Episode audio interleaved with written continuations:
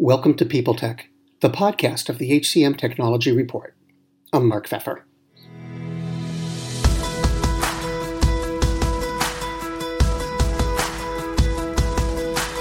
This week, tech companies admit it, Zoom fatigue is a problem. That's on this week's edition of People Tech, brought to you by Criteria. Finding and retaining great talent is a challenge, and Criteria can help. Their assessments help you make better talent decisions by identifying high potential candidates. Learn more? Visit www.criteriacorp.com. That's www.criteriacorp.com. Zoom fatigue has gotten the attention of big tech. Companies like Microsoft, Adobe, and Google are tweaking their products to dilute the effects of too much digital time by workers who've spent more than a year laboring from home. The Wall Street Journal reports that with the workspace increasingly located at home, the workday has expanded to encompass more hours plus weekends, while the number of video meetings increases. So, Microsoft, for one, has incorporated a control into Outlook that builds in breaks to prevent back to back video meetings. Adobe's working on a tool to help users reorganize and prioritize their days, and Google has updated Workspace to help delineate work hours. At the same time, some employers are taking their own actions. They're banning video meetings on Fridays or polling employees about whether the meetings they've been in were worth the time. Even before COVID, people were looking for ways to cut back on meetings and take short breaks so workplace experts believe that such prompts can be helpful. But some of these features seem to be designed with the employer's needs placed over what employees might prefer, the journal said. So, for instance, one UX designer said it would be better to stop all notifications during breaks rather than create breaks between meetings. Google's stepping down that path with a new calendar feature. It's called Focus Time. It cuts the number of notifications you get during periods designated as uninterrupted work time and changes your status to Do Not Disturb. Is this all an extension of our focus on employee experience? Probably, especially if you believe in the arguments being made this year about all technology becoming work technology.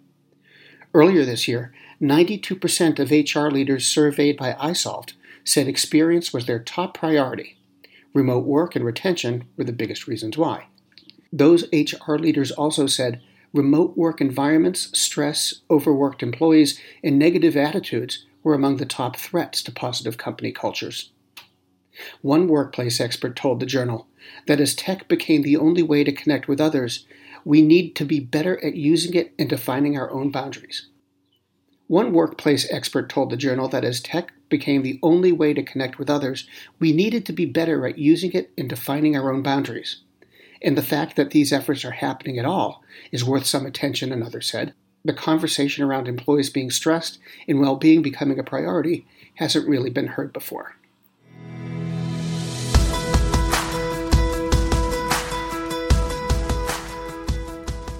This has been People Tech the podcast of the HCM Technology Report, a publication of Recruiting Daily. This edition is brought to you by Criteria. Resumes and interviews aren't good at predicting job success, and they lead to bias that gets in the way of hiring a diverse, high performing team. Visit criteriacorp.com to see how Criteria can help you unlock the potential of your candidate pool. That's www.criteriacorp.com. People Tech is a member of Evergreen Podcasts. You can check out other shows at www.evergreenpodcasts.com. And to keep up with HR technology, visit the HCM Technology Report every day.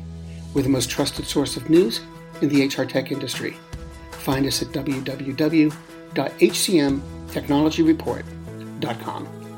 I'm Mark Feffer. Faith in the news media has been challenged making it even harder to get stories told. The Friday Reporter podcast was created to help audiences better understand the media by hosting journalists who will answer the questions to which we need answers. Join me every Friday to hear more. The world's best known investor and Wall Street expert Warren Buffett once said, Wall Street is the only place that people ride to in a Rolls Royce to get advice from those who take the subway. Mr. Buffett's quote is remarkably accurate, but how many people would rather receive advice from him than someone simply guessing? Welcome to Buy, Hold, Sell, your single source for Wall Street knowledge and profitable guidance. please join me, Todd Schoenberger, and fellow trader Tobin Smith, as well as host Veronica Dudo, for a podcast known to move the needle for investors. Tobin and I are seasoned Wall Street executives with deep investment experience, and we are prepared to share our advice to those who choose to listen. Download Buy, Hold, Sell today on the Evergreen Podcast Network or your favorite podcast channel.